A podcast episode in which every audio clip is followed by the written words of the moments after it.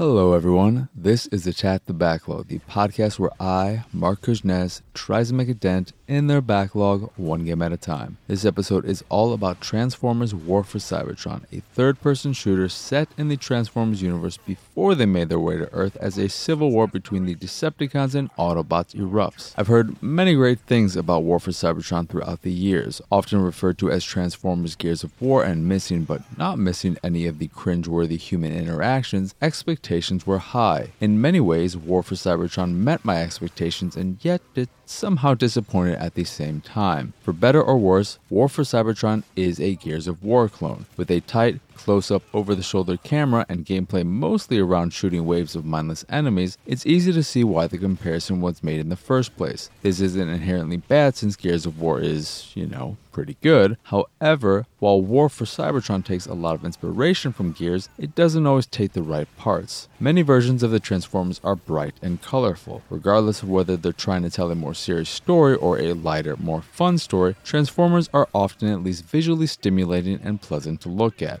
This is not the case with War for Cybertron. War for Cybertron suffers from a bland and desaturated palette that makes the experience exhausting because everything ends up looking the same. From allies to enemies, indoors and outdoors, everything visually oppresses with its lack of color and lack of life. That may seem fitting given the more serious story and the fact that they're robots and not living but living? I don't know how Transformers work. There's no reason why a game can't be both serious and colorful. Not to mention the fact that the 1986 animated movie was very serious while also being very colorful. Then again, this is from the Xbox 360 generation, and bland, lifeless visuals were kind of that generation's jam, so maybe it's just a time and place thing more than anything. While I can forgive War for Cybertron for its lack of color, it does look good and holds up well when you get past this, though at least on Xbox 360 the resolution takes quite the hit when a lot of action is on screen. I can't forgive some of the baffling choices surrounding gameplay. What on earth were they thinking with the ammo system? In a game where you do a lot of shooting and enemies, even on easy, take a lot of bullets to go down, you're going to need ammo pickups quite frequently. No Knowing this, it would make sense for enemies to drop ammo upon death, right? Well, sense is nowhere to be found since the only way to refill your guns is by finding ammo boxes scattered around the environment. This would be fine if ammo boxes were plentiful, but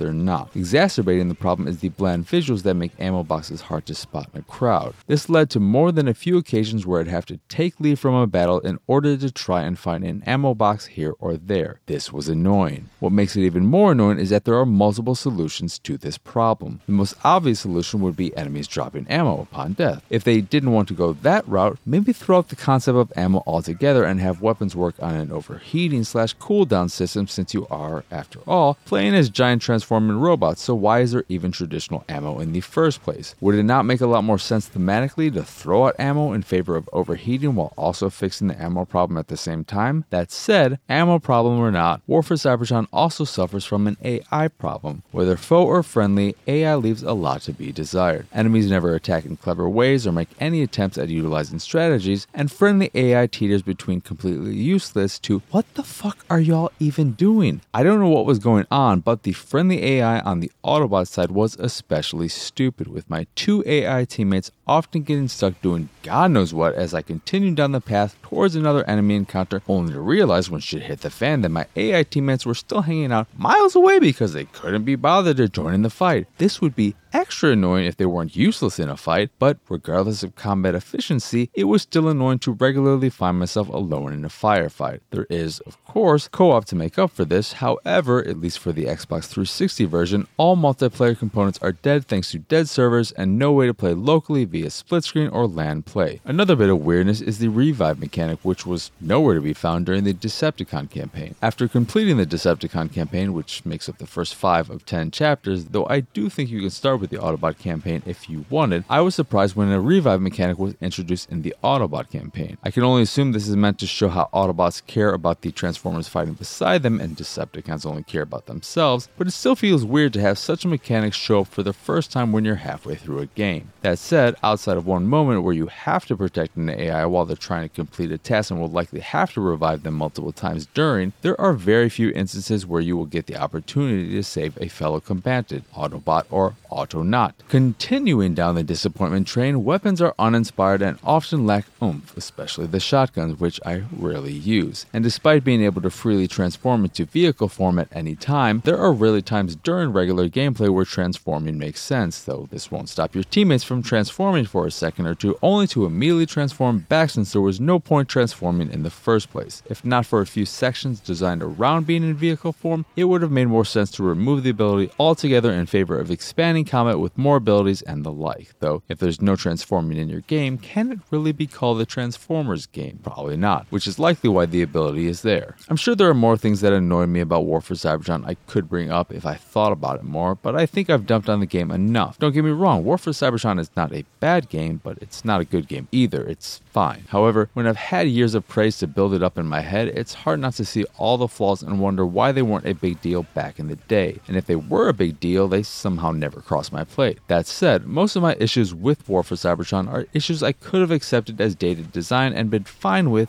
except the ammo thing. It's the ammo issue that can't be accepted or forgiven, and because it's a constant issue, it exacerbates everything else around it. I haven't looked into Fall of Cybertron to see if any of my issues were addressed and fixed, but I can only assume and hope that war was needed in order to help Fall rise, and even though my time with War for Cybertron was ultimately disappointing, I'm still hopeful and excited about Fall of Cybertron. If nothing else, at least I got a solid Transformers story that made me, the non Transformers fan I am, mildly interested in the lore and backstory of the Transformers and their world, something I've never been, and I'll take that as a small victory in what was ultimately a pretty meh time. Anyway, that will do it for this episode of Attack the Backlog. Once again, I am Marcus Nez. Y'all can find me pretty much everywhere at PX Sausage, the site, the YouTube, the Patreon, and all that jazz can be found over at pxsausage.com. But that's enough of that. So, as always, thank you for watching or listening. I hope you enjoy this here episode, and I hope you have a wonderful, wonderful rest of your day. So for now, adios, arrivederci, bye.